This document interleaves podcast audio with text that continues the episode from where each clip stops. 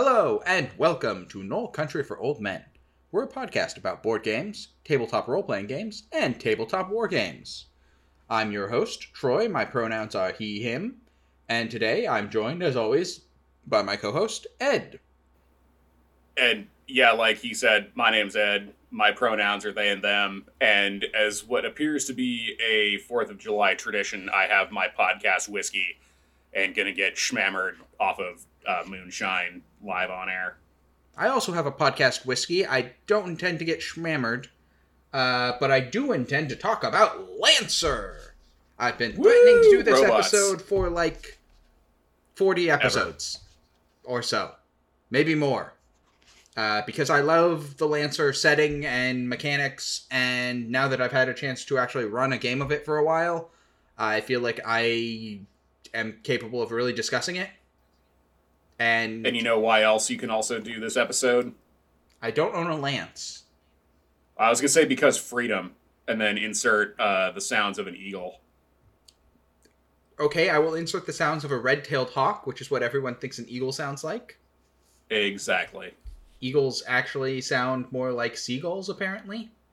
Yeah, they do. They we have one that lives in our neighborhood, and it sounds like there's a seagull flying around. Uh, yes. But before we talk about Lancer and all the cool things that it is about, we have a segment on this podcast called The Week in Hobby, where we talk about our week in hobby. Fancy that. Uh, I guess I'll go first. Uh, Hooray! Uh, let's see. I yes, I've had a had a um spells not spell yeah had a I can see the whiskey's already setting in. Had a starfinder. I've had multiple games this last week, so I got to think about which one came first. Had a starfinder session. Um, we had to deal with some creatures that had set up camp in our in the like recycling area of the town that we're running. Um, which I accomplished by punching them repeatedly.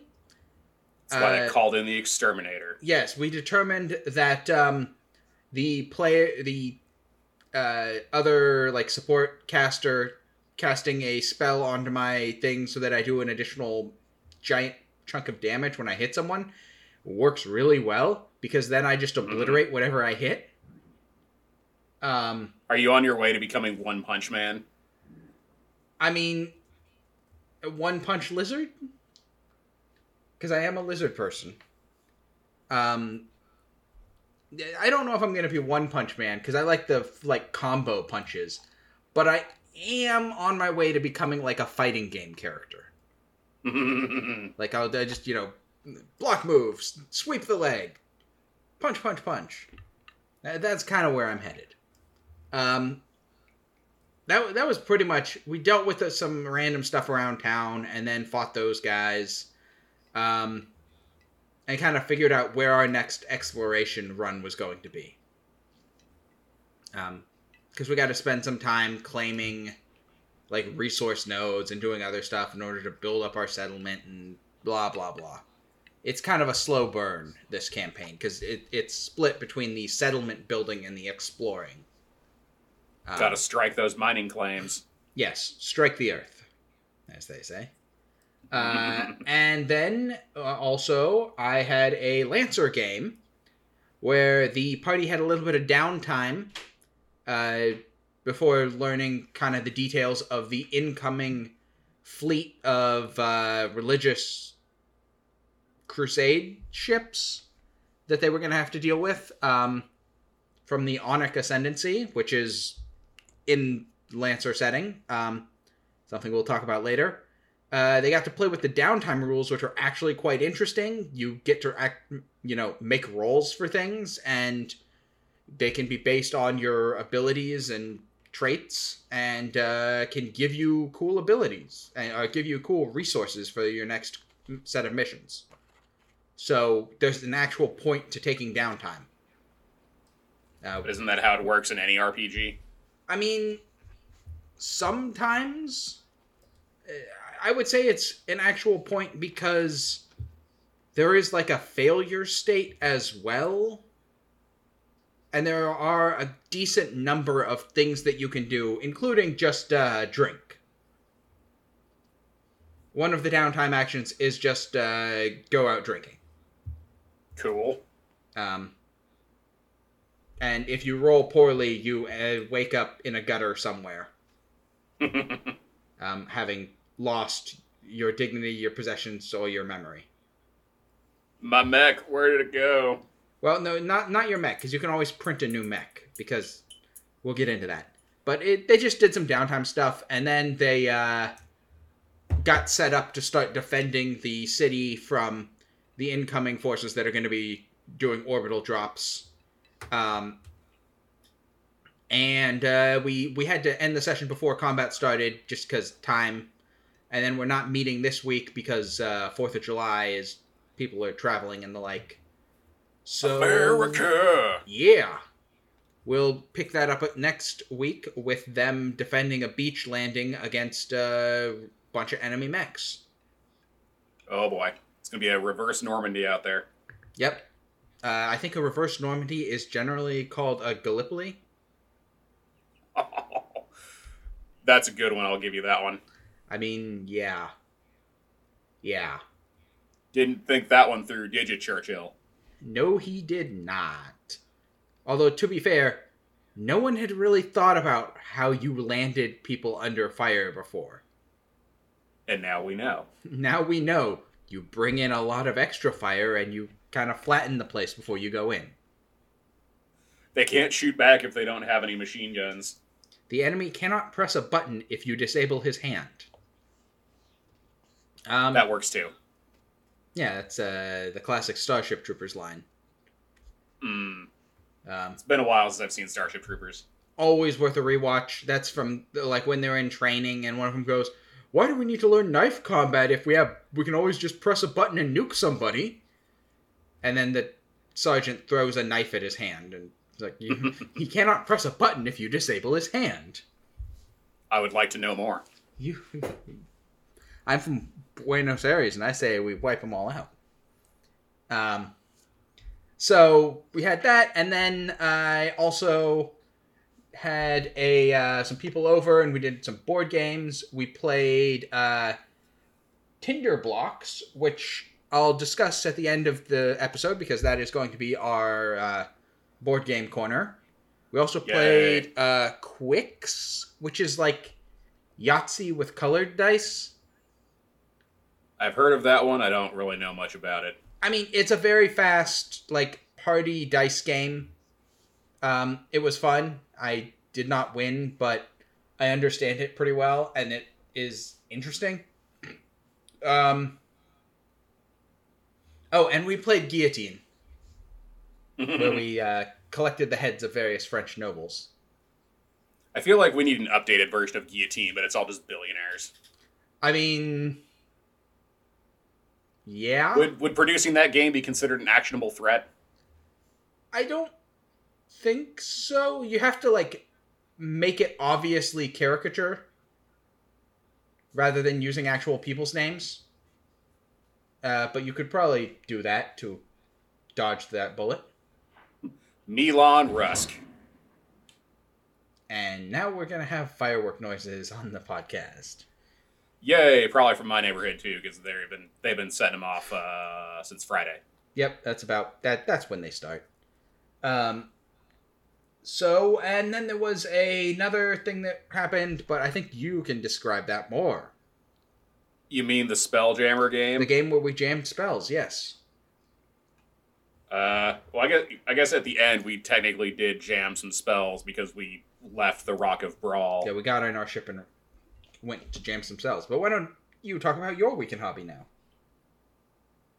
Uh, it's mostly been lots of Blood Bowl. Uh, I thought in my hubris that I would be able to get my entire team finished and done before the opening of the season tomorrow. The kickoff. Uh, that that was a fool's errand, but so far I like how they're coming along. Uh, I'm actually working on painting the linemen right now. So we'll have to see how they turn out. I don't hate the way they look, but I feel like it's missing something, and maybe that will reveal itself in time as I continue painting. Have you done the metallics yet? That's what I'm working on right now. Okay, I, I often find that getting the metallics done is that missing thing. Yeah, and they're also like I haven't painted like the skin tone or anything, so they're still very purple, uh, as they were when I did the initial base coat. I'm trying to do my best to match them to what my dark elves from middle school slash high school looked like. So they are their color scheme is purple, black, gold, and uh, brown for you know assorted leather stuff because I was like 11 and not very creative about the colors that you could make leather and other assorted goods. So I've been working on that. Um, I've officially been suckered back into playing Warhammer 40k. Um, somebody please save me from myself. But I realized that if I get the combat patrol box for the orcs for 10th edition, that will leave me with essentially an entire orcs army, which will be nice. I it's probably still small in orky terms, but I'll have like two units of boys, a unit of grots, a unit of commandos, um, a Death Dread, and three of their orc helicopters, which should be sufficient enough at least for pickup games or you know what have you.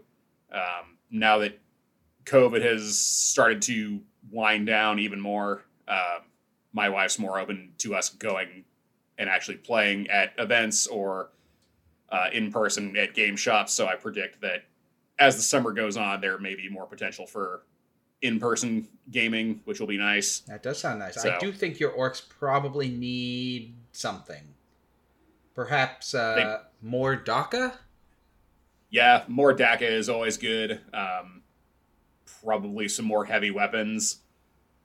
But uh, I also got a Ghazghkull Thraka, who's like the big like named character for the orcs in 40k. Yes, he was the uh, war boss led the assaults on the planet of Armageddon.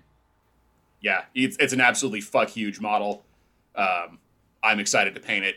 And I figure even if I don't actually really get that far into 40k, because I kind of lean more towards uh, kill team and smaller games.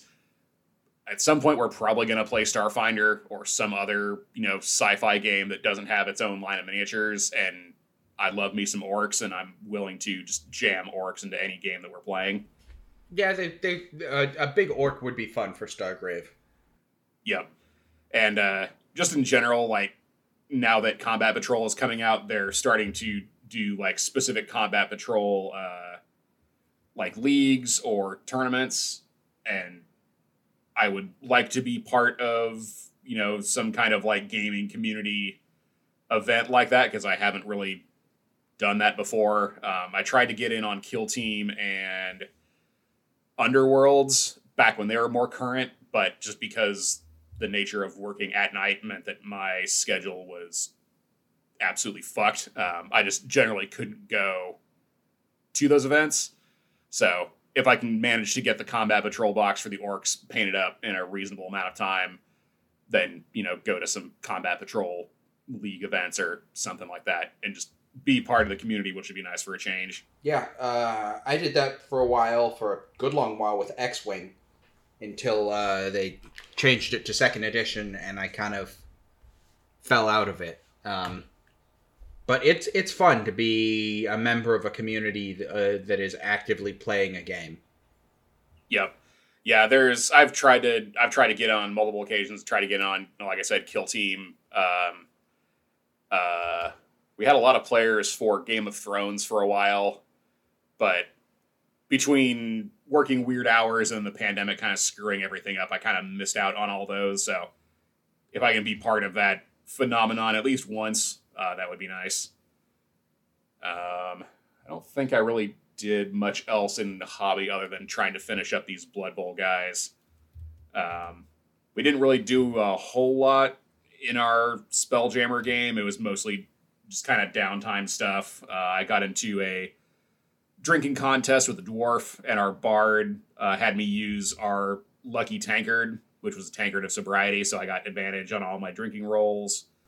Um, Well, mostly we just hung around on the Rock of Bral, got a new quest. Um, because I bought a weapon that I couldn't afford, and I offered to pay him half price plus plus me owing him a favor uh, in exchange for the weapon, which I don't know if I'm going to regret because uh, even though it is magical, it does less damage than the weapon I had been using.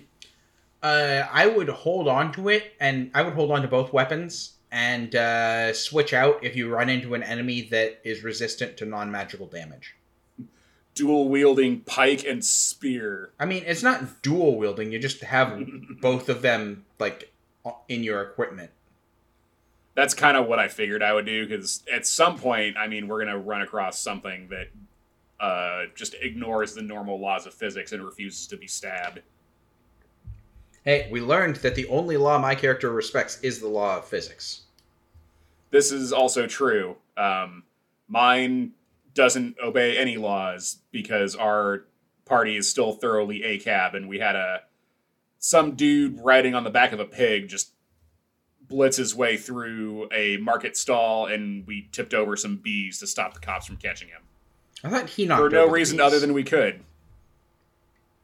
Did he knock over the bees? He knocked over the bees. We just. Oh, I uh, thought for some reason I thought we knocked over the bees. No, he knocked over the bees, to which our entire response to him, like, cavorting through the thing and, you know, the constables going, Go, stop man, him, go." and whatever, was to cast sleep on the bees so that they wouldn't sting anyone or get hurt or anything. So who knows what kind of repercussions that will have for our party. I don't think very many because that was the Florida halfling, uh, Florida man halfling. Florida. we had a, myth- a mythical encounter with Florida man. I think so, yeah. That's funny. Yeah. In any case, we are off to the what the Doom space. Yeah. Yeah. All the all the spaces have names like that in the galaxy of terror. Yeah. Yeah. It'll be fine. Yeah. It'll be fine. It'll especially be fine because now's the time to talk about Lancer. Yeah. We're done with the weekend it hobby. would be weekend hobby's over. it would be more fine if we had giant robots in Spelljammer. Hell yeah.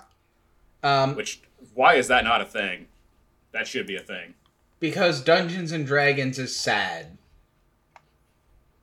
Yeah, just Wizards products in general lately have been kind of sad. Yes. Oh, we I did forget to mention uh, our idea now that the One Ring has been found from the uh, Lord of the Rings Magic oh yes. expansion. Yes. Our idea of They- putting together a GoFundMe for three million dollars to have that kid uh, throw the card into the fire on YouTube. Yes, that we need to get that guy, the person who drew it, to gather a group of companions, preferably nine in total, and then you know get a GoFundMe to fly them to Hawaii so that the ring card can be cast into the fire from whence it came, and they'll just hike up to a volcano and throw it in.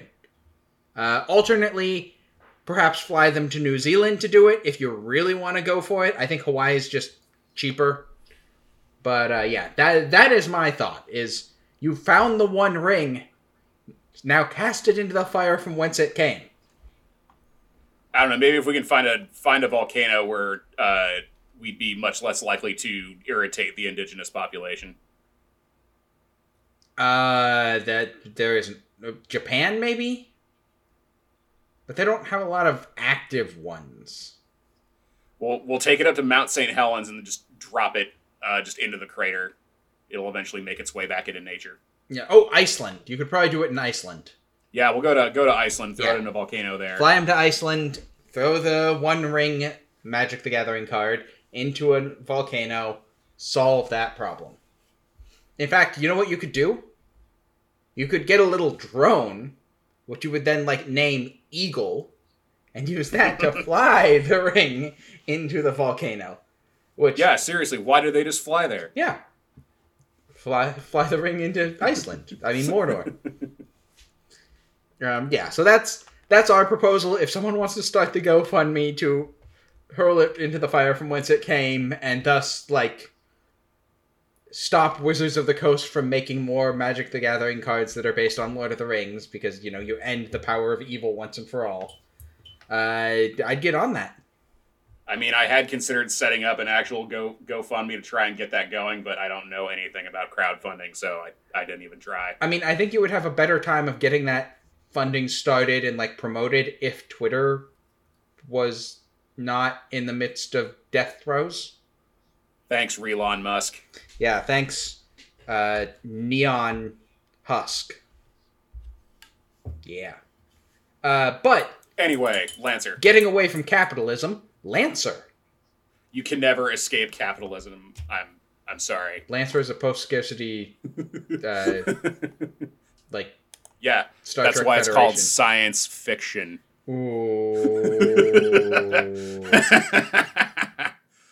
No, uh, seriously, seriously, burn capitalism to the ground. Yep. Um, and preferably don't wait as long as Lancer. So, Mhm. Lancer is a Mud and Lasers RPG about mechs and the pilots who pilot them. Sorry. I've never heard that term before. Uh, it, it's a term used for things like Star Wars, where Weird. it's science fiction, but it's, you know, worn and lived in. Hmm. Um, it's I of always, I always thought of the term as as a used universe. Yeah, there's that, but it also co- sort of represents the fact that people tote around like energy weapons rather than just bullets. Um, it, it, it oftentimes refers to universes that are mo- a little further from Earth than the sort of military sci-fi near fiction stuff like Halo is, hmm um, where it's sort of just like slightly sleeker modern military tech. Um, Mud and Lasers, uh, Star Wars is an example. Lancer is part of that. Um, I guess the Gundam series probably falls into that. What about BattleTech? Huh? BattleTech? Uh, yeah, actually, I think BattleTech is there as well. Um, Firefly, no, because Firefly's kind of or the Firefly Western. a Western? Yeah, BattleTech and Mech Warrior is 100% there. Um, yeah, I'm trying to think of some other ones. That's sort of a. Yeah. Um, yeah. It's um Yep. It's not the most common genre. Uh, it's not the most common like stylistic choice, but it's one that kind of fits this game. Um, it was created in 2019, uh, written by Miguel Lopez and Tom Parkinson Morgan. Uh, Miguel Lopez, I believe, currently works for Wizards of the Coast. He he got a job afterwards. Tom Parkinson Morgan, also known as by his internet username of Abbadon, is the artist and author of the webcomic Kill Six Billion Demons, uh, Mhm. which is also published by Image Comics. And uh, he provides much of the art for the book, although the Kickstarter also allowed them to hire a huge list of other artists that he knew from, you know, the internet and comic books and stuff, and provide a huge selection of really cool full color art. Huzzah! We stand supporting working artists. Yes, I mean, buying any of the materials, buying the book or any of the materials supporting it supports working artists. Um, but the fact that there is an artist who is one of the core creators means that the mech art itself is incredibly consistent because one guy was responsible for drawing pretty much all of the basic frames. Sweet. And so they are stylistically consistent in a way that some other settings don't really get. Um, and in fact, stylistically consistent within the various manufacturers that.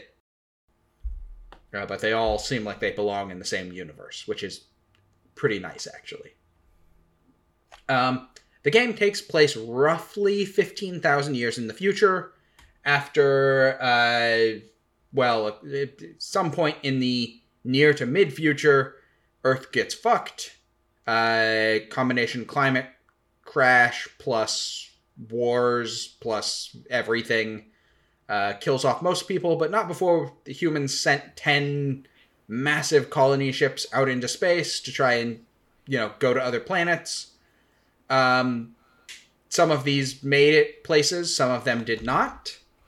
Uh, but those aren't the big important place because Earth recovered after a couple thousand years. The climate sort of stabilized, and the like small handful of survivors, like half million or so, uh, repopulated and discovered massive vaults called massifs that you know had the remnants of the technology that was it was kind of too late to actually fix things, but allowed them to rebuild technology quickly and then get out into the stars and start actually colonizing successfully.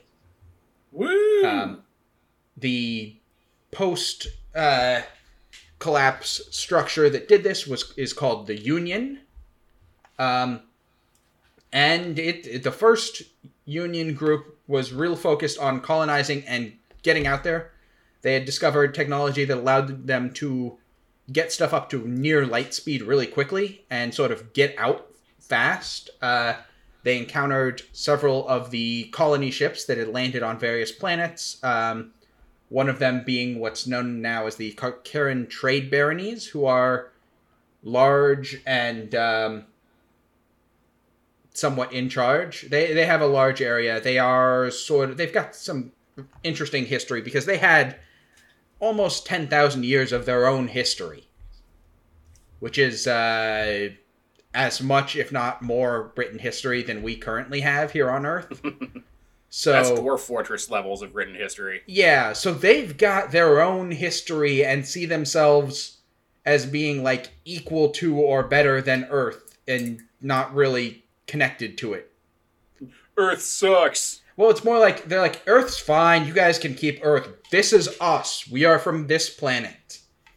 Um and other ones. Eventually the first committee got kind of overtaken by the second committee of union who were uh, dick douchebags.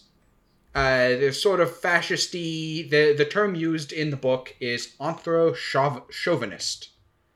Um, they believe in like the supremacy of Earth and the cultures of Earth, and that all of the other colonized planets need to be under the control of Earth, and and by extension of the committee, and that only shit from Earth is important for humanity.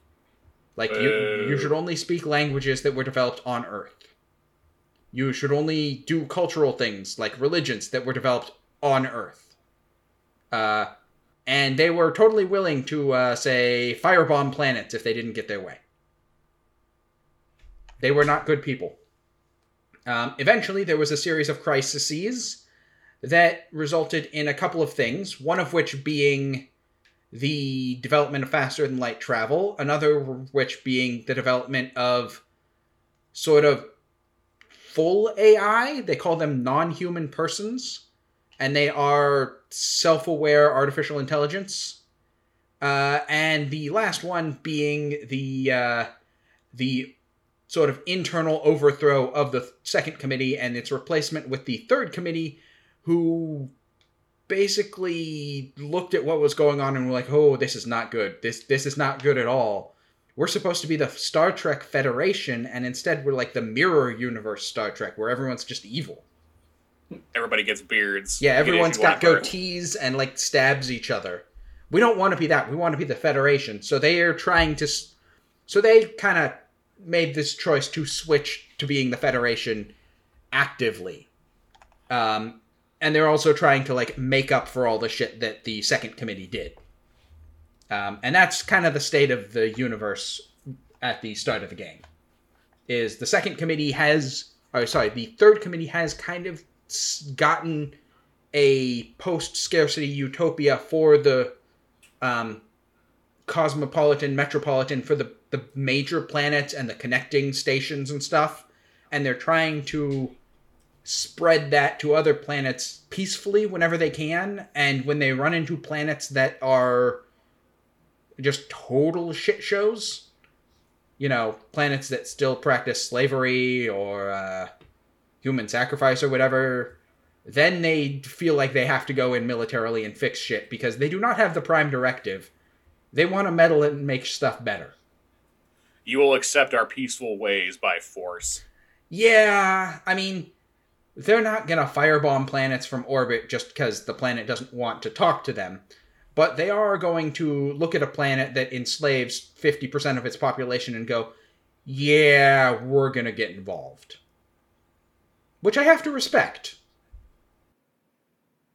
Yeah, always, uh, always take down slave owners. Yes, and uh, the the game is explicitly designed. Um, there is an explicit acknowledgement in the book about uh, it believes that the ideas of liberation, radical anti-fascism, and anti-hate um, begin around the table with friends and end in the streets at the ballot box and in all of our hearts. So uh, yeah, this is an explicitly anti-fascist, anti, um, like racist game. Get wrecked, uh, fascists. Yes, this this game. The Supreme Court says you cannot play this game. I am sorry. Uh, the state of Texas and the state of Florida would not like this game if they were able to read it. Too woke. Yes. Um, also, the fact that there are like art of trans characters in multiple books. Oh, yep. Gotta burn it. Just not even commented on, just there. I mean, that is how we offend people by simply existing. So Yes. they got that right. Yes. Um, the authors. There's also a couple of design choices that sort of relate to this. Um, there really aren't any aliens in the setting. It's all humans.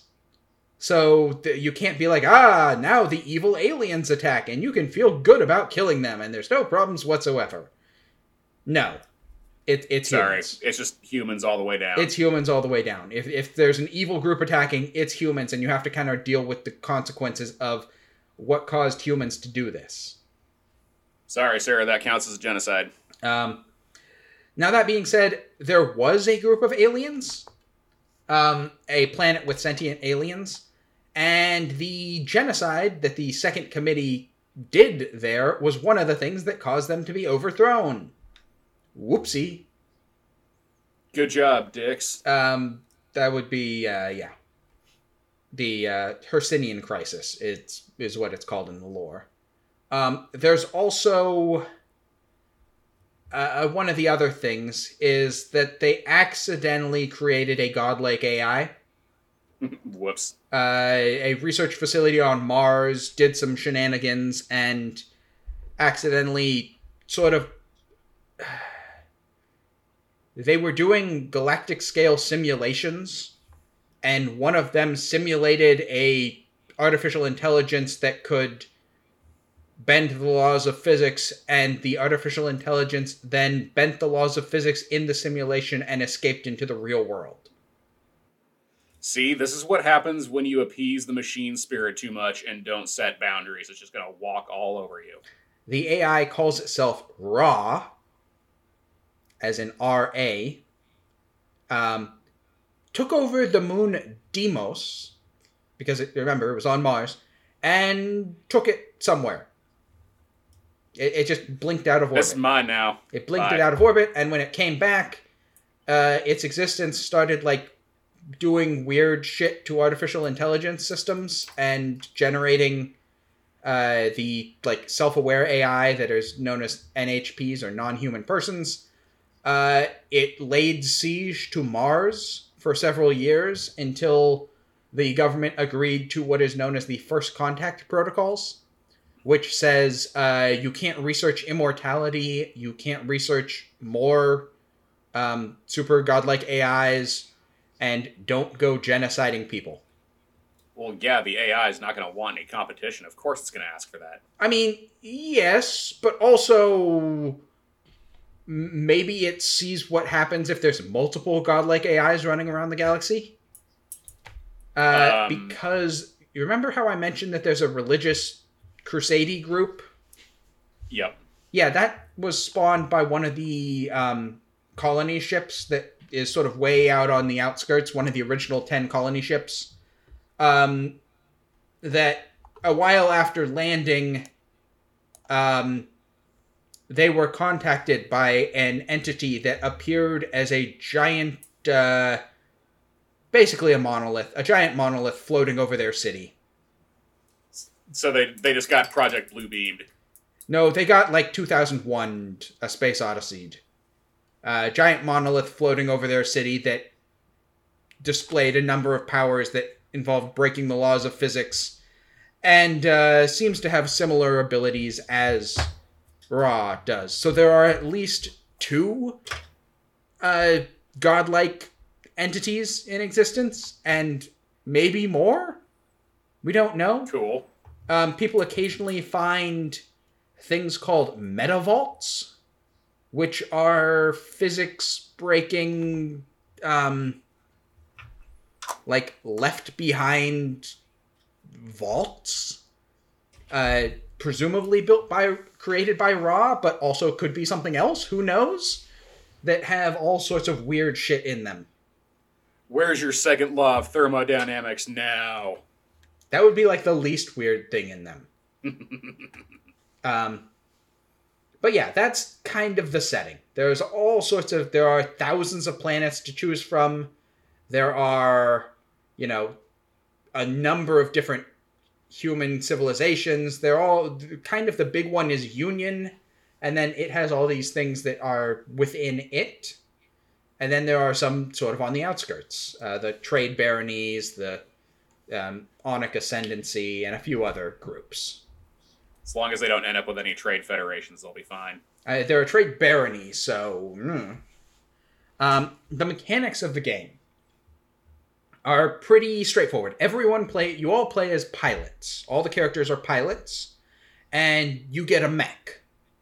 Uh, outside of the mech, the game is done in kind of a loose narrative fashion, where the you have a like backstory, and you have a number of skills.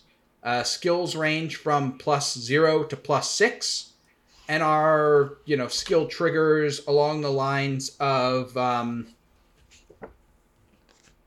things like uh, go fast. You know, if you want to do something quickly, whether it be driving a car or like outrunning somebody, you do that by rolling your go fast. Um, Must go faster. Huh?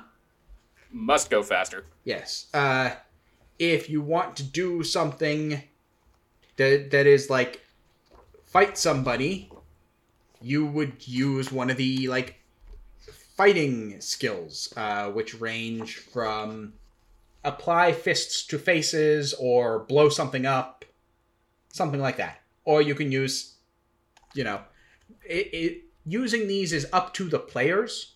They get put in a situation and then they decide what sort of skill they want to do. And then the game master decides sort of what the consequences of this are and like whether there's going to be any extra difficulty or things like that. Uh, then you make the rolls and if it's above a 10 it's a success. If it's a below a 10 it's a failure and you suffer the consequences of failing it whatever those were agreed upon before the roll was made well, well, well, if it's not the consequences of my actions. For example, if you're starting a fist fight, the consequences might be that you get punched. Um, and the success might be that you win the fist fight.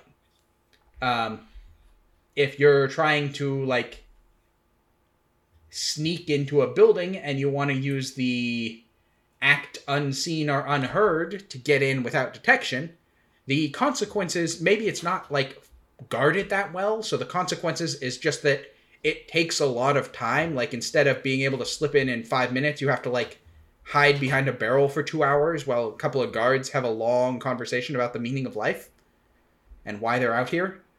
Um, but you know, that might be just what happens. Um, so narrative play is very loose and allows for a lot of character choice and for the players to really direct how things go. On the other hand, uh, combat is done in the mechs and is incredibly like mechanically solid and tactically focused. Yeah, son. Um, it's typically done on a hex grid, and it is it is explicitly designed in a hex grid, with all everything being measured in like hexes as the range rather than any sort of like feet or any like explicit distance just so that you can scale your maps to be however you want.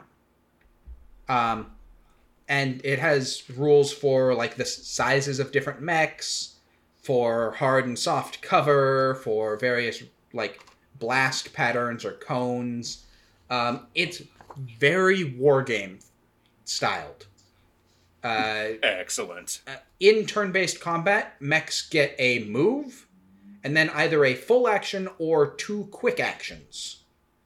Um, a full action is something like stabilizing your mech to vent all the heat and repair it. Uh, a quick action might be something like boosting to get extra movement or taking a snapshot with one weapon system. Uh, you could also use a full action to fire with multiple weapon systems. And then, once per turn, you can overcharge to do another quick action, but you gain heat. Because Oh, you have heat. All the mechs are powered by nuclear reactors, and you can just overcharge and get a bunch of extra heat going. Which Too hot. which will eventually stress out your reactor and cause it to explode if you do too much of it. I shouldn't have named my net my mech Chernobyl. I mean, if you're running one of the perhaps Genghis frames, that might make sense because those are a flame a frame that is all about using heat to be flamethrowery. Um, and I guess this is as good a time and as any to talk about the mechs. The mechs are really cool and really customizable. Um, yeah, son. every players get licenses in mechs. Uh, every time you level up, you get a few things. You get like a little bit more skill triggers. You get an extra talent, which are like special abilities that you can have. Um, and you gain a license level in one mech of your choice. Uh, each mech goes from license level one to three. So at the first level of each mech, it's just gives you like special abilities related to it. At the second level of a mech license, you get the frame, that is the like actual body of the mech that you can now start customizing. And then the third level gives you like really cool advanced abilities for that mech. Sweet um, deal. At license level zero, which is where players are recommended to start, especially if it's new players, you get the. There's only one option, and that's the Everest, which is the uh, super balanced starter mech. Sorry, I've only got my learner's permit. I can't have anybody in the cab with me. Well, the thing about the Everest is that while it is the super balanced starter mech, its balance is not like below the level of all the other mechs. It's balanced to actually be slightly stronger than all the other mechs, just without any form of specialization. All the other mechs in the game are specialized in one way or another. They're good at hacking, they're really good at shooting, they fire grappling harpoons and have a chainsaw, they have a giant ship scale railgun, whatever. They all have something that they're cool with. The Everest doesn't. But mechanically, Corolla. like just on numbers, the Everest is better than almost any other mech in the game. Um, just because it is good all around at pretty much everything except for hacking, where it's just slightly not great. It's an interesting method of balance. I don't think I've really seen that approach used in a lot of places. It's a good thing, I think, because you you never lose the Everest, and it is entirely viable to just keep it and get new weapon systems from other mechs. Like you don't actually need to switch out when you get to a license level that gives you the other mechs. But everyone kind of does because the other mechs are cool. Uh, the other mechs come from one of four manufacturers, each of which has a sort of specific style and a specific um, theme to them. Uh, the four of them are IPS North Star, also known as IPSN, Smith Shimano Corpro, Horus, and Harrison Armory. Uh, IPS North Star are like a major shipping firm slash tech firm. Uh, they they run most of the interstellar shipping, and so their stuff is focused on like anti piracy and tends to be named after famous Terran admirals or pirates and stuff. You have the Blackbeard, the Drake, the Lancaster, the Nelson, the Raleigh, the Tortuga, the Vlad. They, they, they do a lot of like classic stuff, and a lot of their stuff is like rugged and reliable. Um, they and have when you boot it up, you see an FBI anti-piracy video on the uh, screen in front of you. either that or a Jolly Roger, um, one or the other, it, and you never know which one it's going to be. Uh, oh, they have a lot of kinetic weaponry. You know, they they have shotguns. They have lots of shotguns actually, um, and a lot Well, of like Shotguns were useful for clearing the decks of ships back in the day, or what passed for a shotgun. Yes, um, So that makes sense. Yeah, they, they have shotguns. They have like rotary cannons. The uh, um, the Raleigh has a six shooter built into the torso. yes. It is a gunslinger. This planet's this planet's not big enough for the two of us. yeah, it's uh, it's pretty great. The Blackbeard has grappling hooks and chainsaws. Sorry, chain axes. Um, their their I think you have to you have to pledge allegiance to Khorne to pilot that one. You kinda do. It's um Yeah, it's a sweet looking mech. Um the Drake has a minigun and like giant shields and the ability to deploy a bunker. The Lancaster is like four legged like horse mech. Um that is one of the best repair support platforms in the game and has the ability to just like drag everyone else around. Uh, the Nelson punches people and then hits them with a spear. Uh, the Raleigh, as I mentioned, is all about them big six shooters. Uh, it's the, the it, it is Big Iron the mech. Um, I'll be taking that one. The Tortuga is shotgun mode. Uh, it, its solution to everything is apply more shotgun. Um, and the Vlad is going to stab you. Possibly from range because it has a nail gun. Uh, then you have S- Smith Shimano Corp.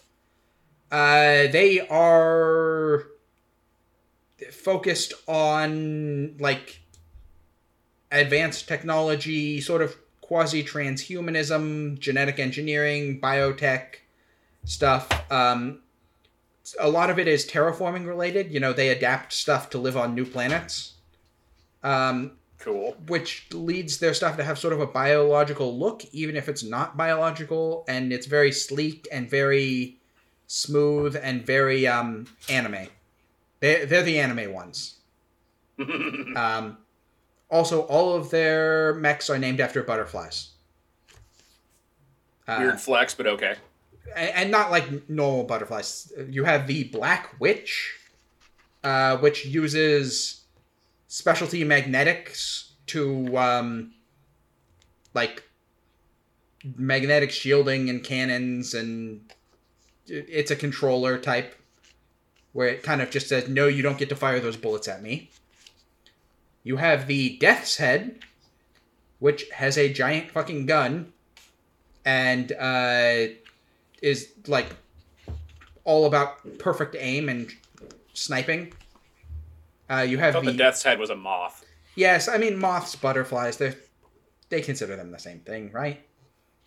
Moths are uh, better than butterflies in every conceivable way. Yeah, you have Continue. Mothman and not Butterfly Man. Uh, the Duskwing, which um, I mean, it, it turns invisible and it flies. uh, and Fun. and is behind you. Oh no. Uh, yeah. You have the Metalmark, which literally is depicted as holding a katana. Uh, it also turns invisible, has active camouflage, and a railgun. Good times. Uh, the monarch. Yeah, I think we know which butterfly that is. Uh, which has all the missiles. Did I say all the missiles? Because I meant all the missiles. Um, it's the classic anime mecha thing where it just like fires 20 missiles out. Yeah, it's that. The morning cloak, which literally is the teleports behind you kind of thing. It, it teleports No, thank you. and it has a monomolecular oh, like weapon system a variable sword and the swallowtail which is again it's uh like a scout mech that um is is good at hiding and good at like uh helping other people by spotting enemies also, the state hiding. butterfly of our state.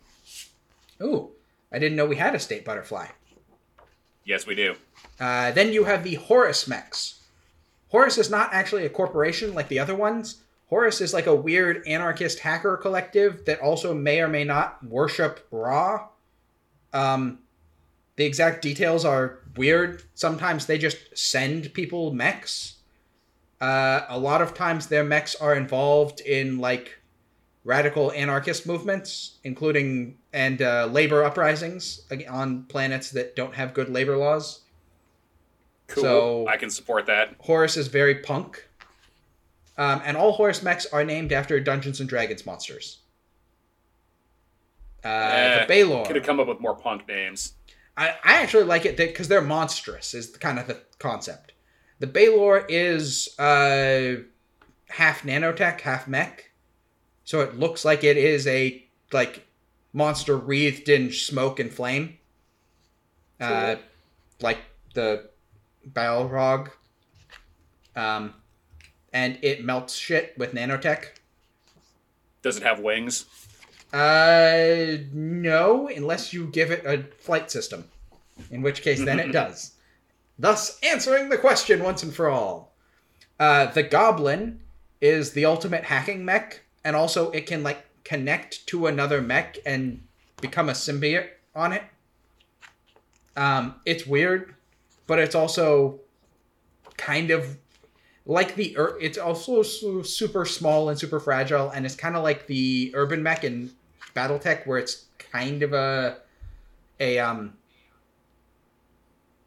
uh, what's the term uh, a mascot for the game Objectively, the best mech. yes uh, the gorgon looks at you and then does mimetic warfare causing your mech to freeze up and your brain to go on the fritz Oh boy. Uh, it does a lot of um, reaction based stuff where because you do something, it gets to respond by shooting you or doing a technic, doing a hack attack against you or something. The Hydra is drones. It splits itself off into a bunch of separate drones that fly out and do shit and make life much harder for whoever is running the game. Because Yeah. now you have to track all these tend to do that. all these drones that are moving around, and it can have so many drones. They're always dropping grenades into my trenches and stuff like that. It's annoying. Yep, it does that. Uh, the Manticore has electricity abilities where it zaps things, and also its special ability is uh, castigate the enemies of the Godhead, where it becomes a suicide bomber. Lame. um, where you can uh, basically change it, set it up so that when the mech is destroyed, it immediately explodes, automatically killing the pilot and doing twice as much damage as any normal explosion in the game does. Not great for player characters. Well, only the player character can trigger that system. Like Exactly. Not great for player characters. Not great for them. So yeah, it's a weird one, but it's a fun one. Uh, and then the Horus Minotaur has control of uh, like space Labyrinths. yes in that it has uh like s- space controls where like things are bigger on the inside? It's a TARDIS. yeah it's it folds physical space uh the interior systems occupy more physical space than should be possible by several orders of magnitude.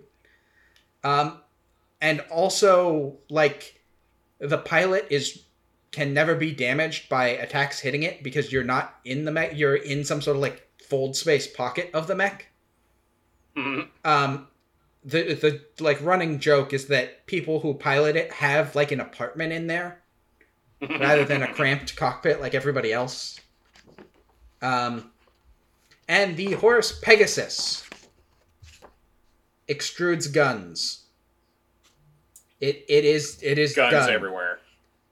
Um, it, it, it, it is about shooting things with guns that don't exist.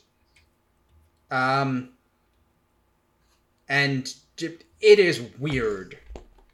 Um, and just like breaking some of the game's abilities, uh, the the Ushabti Om- Omnigun can once per round as a free action deals one damage to a character within range and line of sight. It does not count as an attack, hits automatically, ignores cover, bypasses immunity, and its damage can't be reduced or ignored in any way.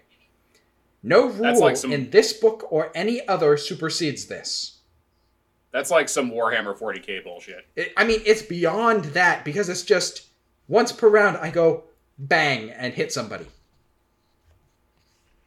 Um, its weapon type is listed as error. Um, it's also got a thing where you've got a gun that constantly shifts into new forms, mimicking the weapons of other combatants. Um, at the start of a combat, you roll 3d20 and write the results down, uh, indicating what its range is. And then each round, it like chain it it switches to the next of the three numbers that you rolled. Good times. Uh, and the damage is equal to one plus half the current range. So yeah, it just keeps changing and being weird as you play. I I, I love the Pegasus. It's such a weird looking mech. Uh, and then the last one is Harrison Armory, who are kind of the most douchey of the corporate entities in the game. They are remnants of the second committee who fled and switched to being a smaller group. Uh, the, the leaders who were responsible for that still got theirs, but they do have a tendency to uh, build genocide machines. Boo. Uh, their mechs are the Barbarossa, which is a giant mech mounting a like spaceship scale railgun uh, that takes like four turns to charge up and then fires and destroys everything in its path. Um, the Genghis, which is flamethrower, the mech. I guess Lancer, the flamethrower. Um, that that just does fire damage all the time. Uh, Iskander, which is about deploying mines everywhere and then blowing them up whenever anyone walks around. you mean it's not hypersonic? Nope.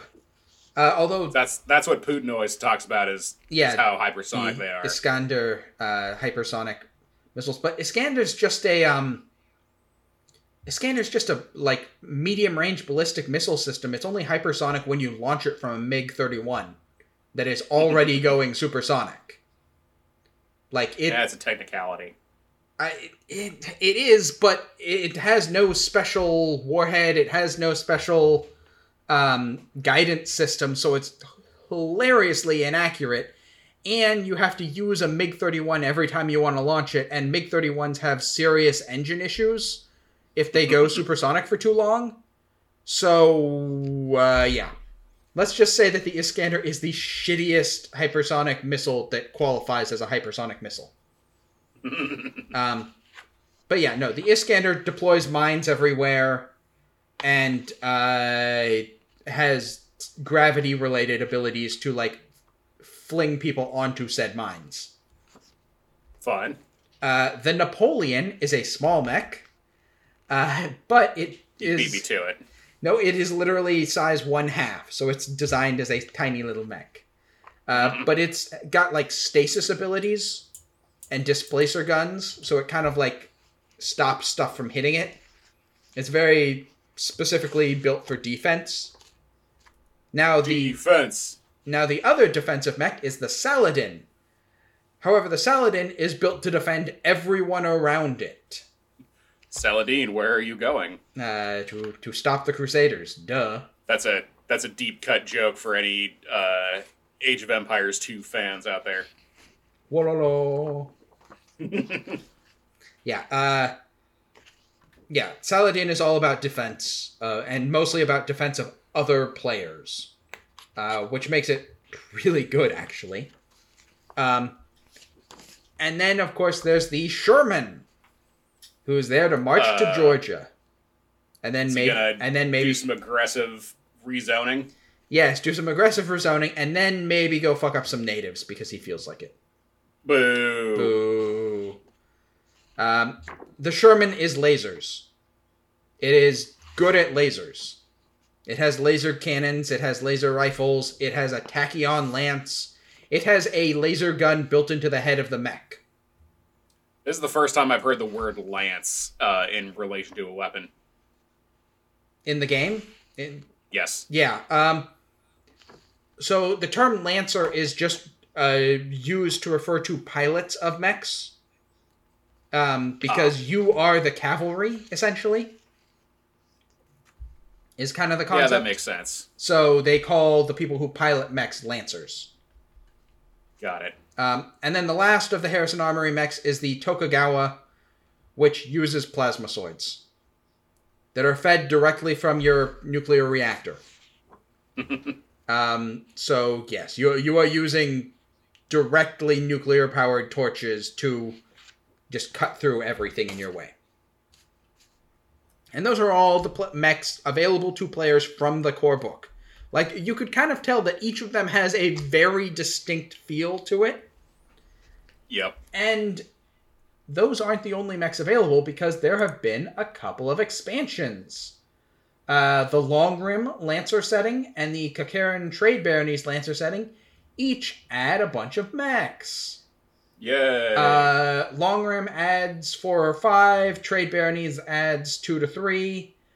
And then there have also been several, um, like, campaign narratives for it. Uh, no Room for a Wallflower is official and written by the core, by the authors of everything else, and kind of explores what happened on that planet that where the alien race got genocided, and sort of what what's been going on there in the aftermath of that.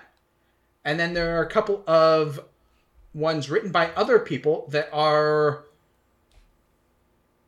officially published by the company that makes the game. Um, they're sort of, I guess you'd call them first party supplements or second party supplements. I don't know how to, don't know what the term would be. Uh, Operation Solstice Rain and Dust Grave. Um, that they also have some additional mech options in there. As they are, you know, officially recognized and notified, noti- they're official co- supplements. Um, so there's some. So if you want to play the game and want to like, and don't want to invent a bunch of stuff yourself, you have options, which, which is not always the case for indie games like this. That's very true. Yeah. Um, for game masters, the book has a pretty solid selection of how to set up a game, what sort of mission hooks you you want to run, um, the rules on character progression, and then its concept for combat, which they do in sit reps, which is more along the lines of a scenario for a war game than it is a traditional like battle setup in a role playing game. Like there are deployment zones and turn limits and like victory conditions, uh, which is I think quite interesting. and it also talks about like how what enemy forces you should deploy depending on what the scenario is. Um, and then it has a huge selection of non-player characters in a variety of categories, ranging from artillery, controller, defender, striker, and support. Uh, each of which is does a sort a different thing. Some of them are focused on like launching missiles. Others have swords. Others like do hacking attacks, or turn invisible, or are just snipers.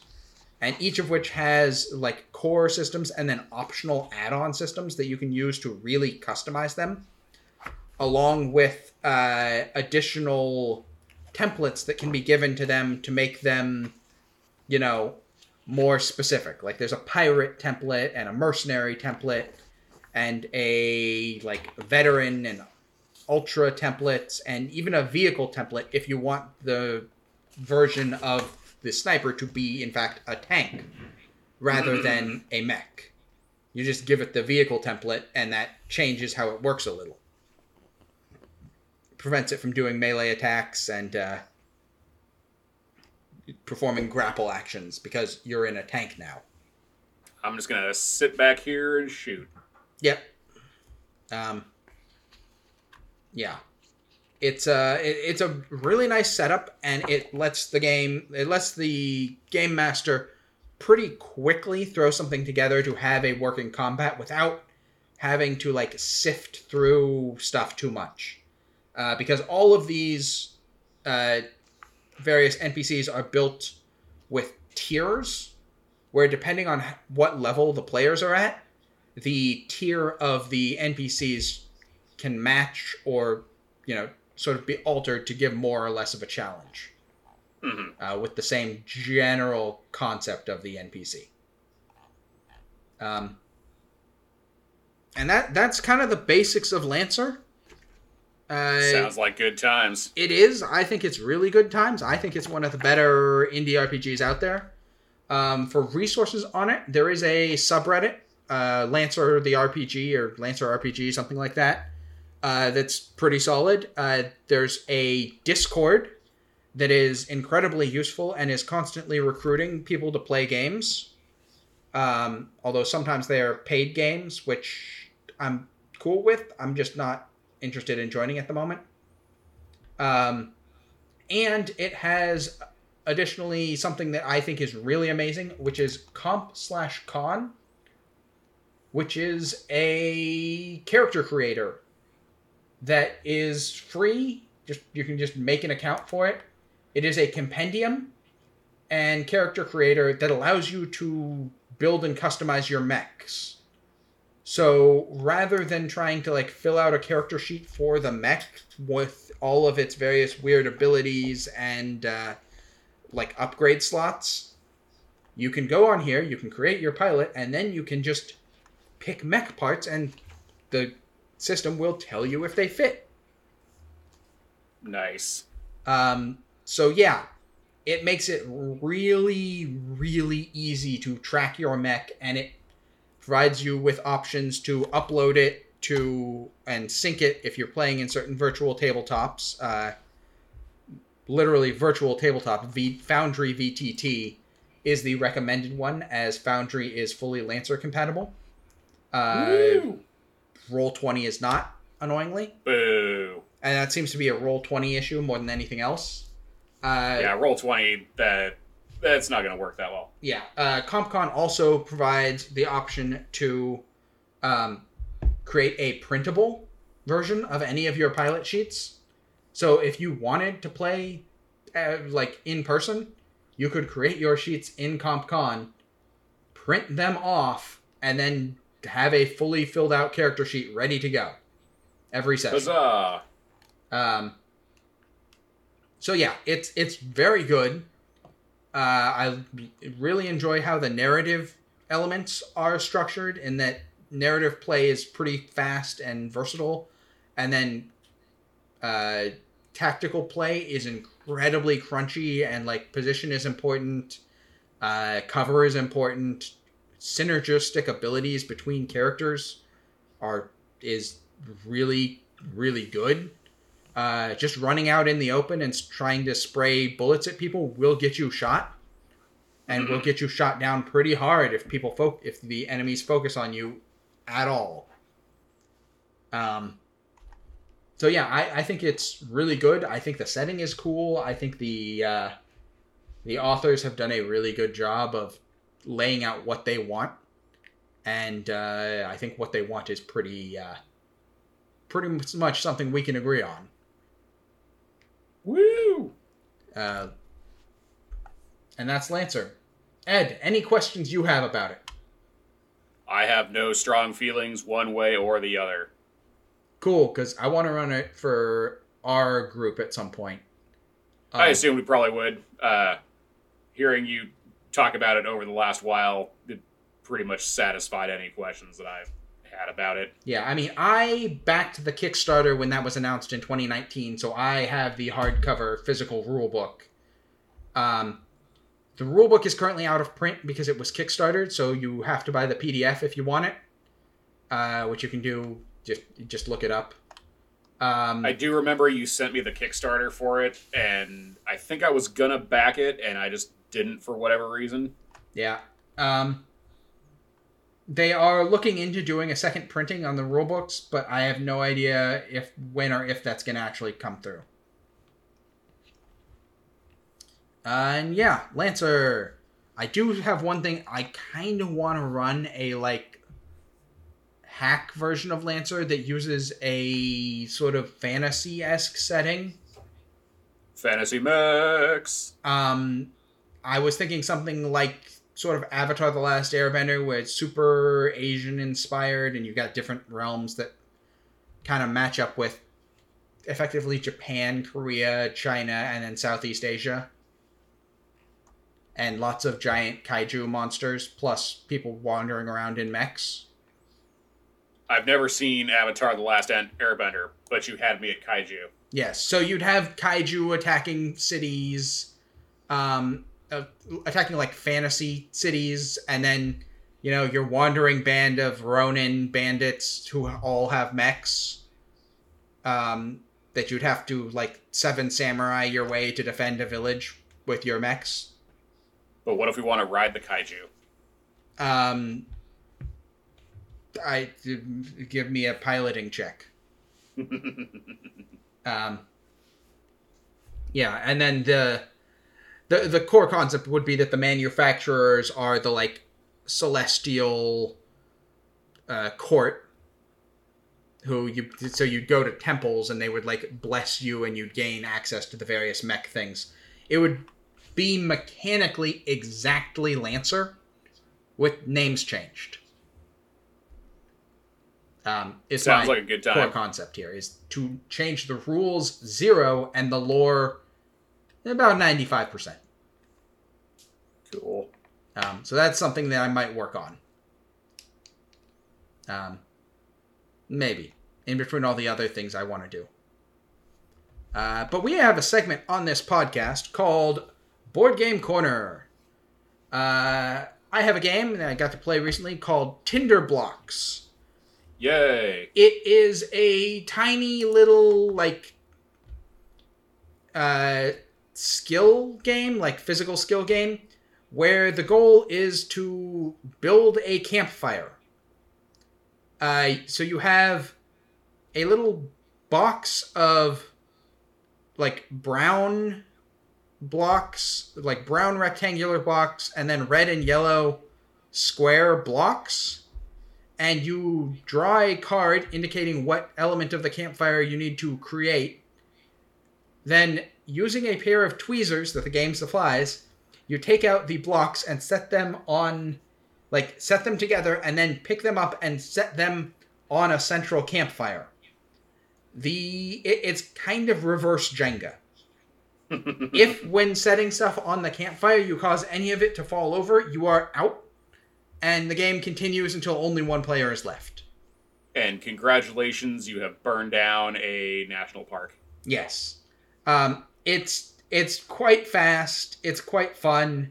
Um, some of the cards require you to use your non-dominant hand to Oh, move boy. stuff. Um, to you know keep it going, keep it from going around forever. Uh, I think the game also ends if you run out of blocks, but I have no idea how that could happen. You would have to build something like six, eight inches tall, which seems impossible. Um, You run out of blocks, your campers starve because they it's too cold and they can't eat. well, no, if you run out of blocks, you've built like a massive bonfire. So I think you, everyone still in the game wins at that point. Like there, there are enough blocks, and they are small enough that I see no way to run out of blocks without also running out of players. Um, yeah, I recommend it. I got it a while ago as a gift, so uh, um, yeah, I, I don't know. Okay, it looks like it's uh, thirteen dollars. Uh, between thirteen and fifteen dollars. Yeah, uh, it's cool. It's very neat. Um, good little quick game. Uh, highly recommend it for l- groups that are not interested in rules heavy stuff. Um, although the, the the I would not recommend it for groups with smaller children, as the components are fairly small. And, Somebody think of the children. and well, and more that likely to get lost, and you know, kids are just likely to not Stick them up their nose. well, well, not even that. Just drop them off the table, and then you've lost half the components, and then you're never going to be able to play the game again. Um, and it also comes in just a super tiny tin, like it's uh, like card pack sized almost, or like maybe a couple packs of cards. So it it's good to take on like camping trips or something if you wanted a game to play there. Very thematic. Yep. So Tinderblox, I would recommend it. And that's our show. Thanks for listening. Uh, happy Fourth of July. Uh, support your local game store. Fight fascists. Uh, join Union. Wait, not that one. Um, pilot a goblin. Do the things Ed's about to tell you to do. Oh boy, you can follow me on Instagram and Adam Madness. Uh, posted a big rant about the Supreme Court, so a very special fuck you to the Supreme Court on this 4th of July. Uh, to those who celebrate, um, donate to all of your uh, reproductive justice funds, queer charities. Um, make sure that uh, bigots are no longer allowed to consume your content. Um, cause trouble for your local Nazis, uh, sink Florida and Texas into the Gulf. I I've had too much whiskey to remember all of my weird anarchist plugs. Go Knowles. So go Knowles. Go Knowles.